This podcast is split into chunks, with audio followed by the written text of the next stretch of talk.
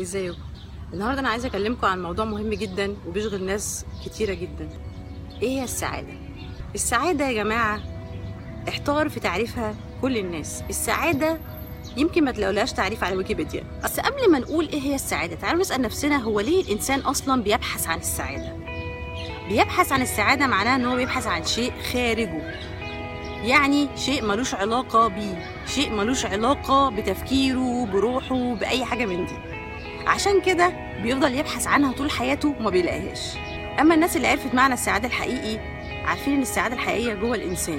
وعلى فكرة اللي ربنا اداهولك لو أنت بصيت له كويس هتلاقي إن هو كتير جدا جدا جدا. لو عايز تعرف وتتأكد وتتأكد إن أنا كلامي صح قارن نفسك بحد تاني. مثال بسيط يمكن أنت سمعته كتير قبل كده بس معلش ما تستهونش بيه.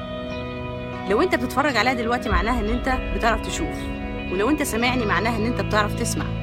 ولو انت عندك استعداد ان انت تكتب لي كلمتين ككومنتس أو كتعليق معناها ان انت بتعرف تكتب. وده معناه ان انت عندك نعم كبيرة جدا جدا مقارنة بأي إنسان كفيف أو إنسان ما بيسمعش. وطبعا لو إنسان ما بيسمعش معناها إنه ما بيتكلمش. أنا مش هنا عشان أوعظك ولا عشان أقول لك كلام يخليك تعيط ولا الكلام ده خالص. أنا بس بحاول أفكرك بنعمة أنت صاحي نايم فيها مش حاسس بقيمتها. وفي غيرك اتولد من غيرها. وبيتخيل بس لو هي عنده ممكن حياته تبقى عاملة إزاي؟ الناس دول محرومين من حاجات مهمة جدا. لكن لو بصيت لهم كويس هتلاحظ حاجة كلنا بنلاحظها. الابتسامة ما بتفرقش وشها يا على العجب العجاب. الإنسان اللي ناقصه حاجة فعلا وأساسية في الحياة حامد ربنا. عارفين ليه؟ أنا بيتهيألي وإجابتي أنا وجهة نظري الناس دول وصلوا للشعور الحقيقي بالرضا. الشعور بالتقبل. يعني هم تقبلوا المحنة أو النقص اللي في حياتهم بقلب راضي وصافي وحمدوا ربنا على بقية النعم اللي في حياتهم. لذلك بيكونوا سعداء جدا وما بيشتكوش. عمرك شفت إنسان عاجز أو مولود فعلا بعاهة وبيشتكي؟ بالعكس هتلاقيه دايما بيدور إن هو إزاي يعيش حياته ويخدم غيره ويبقى إنسان خير. وفي أمثلة كتير جدا حوالينا لو بصينا هنلاقي الحاجات دي.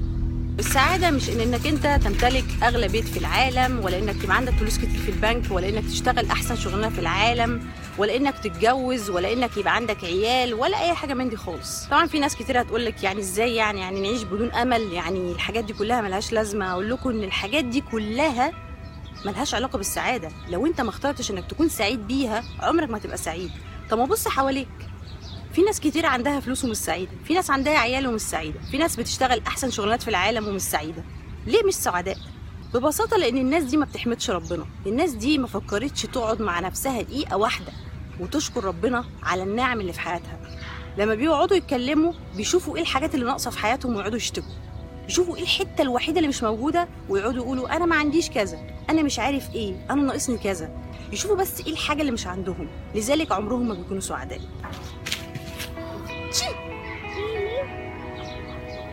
ميمي فالموضوع باختصار في رأيي الشخصي السعادة اختيار. السعادة إنك أنت تقول أنا هبقى سعيد دلوقتي. أنا هبقى سعيد باللي عندي. أنا سعيد. أنا إنسان سعيد وراضي.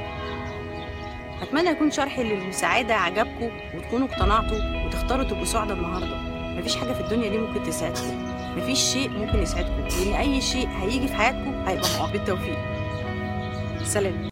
أتمنى إن شاء الله ال audio بتاع النهارده يكون عجبكم وتكونوا استفدتوا منه. لو استفدتوا منه يا ريت تشاركوا بيه مع صحابكم ويا ريت كمان تشتركوا في القناة بتاعتي على يوتيوب وعلى البودكاست بتاعي اسمه The Afra Hamdy Podcast على Anchor وعلى iTunes وطبعا لو عجبكم البودكاست ده يا ريت على iTunes تدوني rating 5 stars وتكتبوا لي review حلو عشان ده هيرفع من معنوياتي جدا. وأكون شاكرة لكم جدا. أشوفكم إن شاء الله أو تسمعوني إن شاء الله في ال audio الجاي. مع السلامة.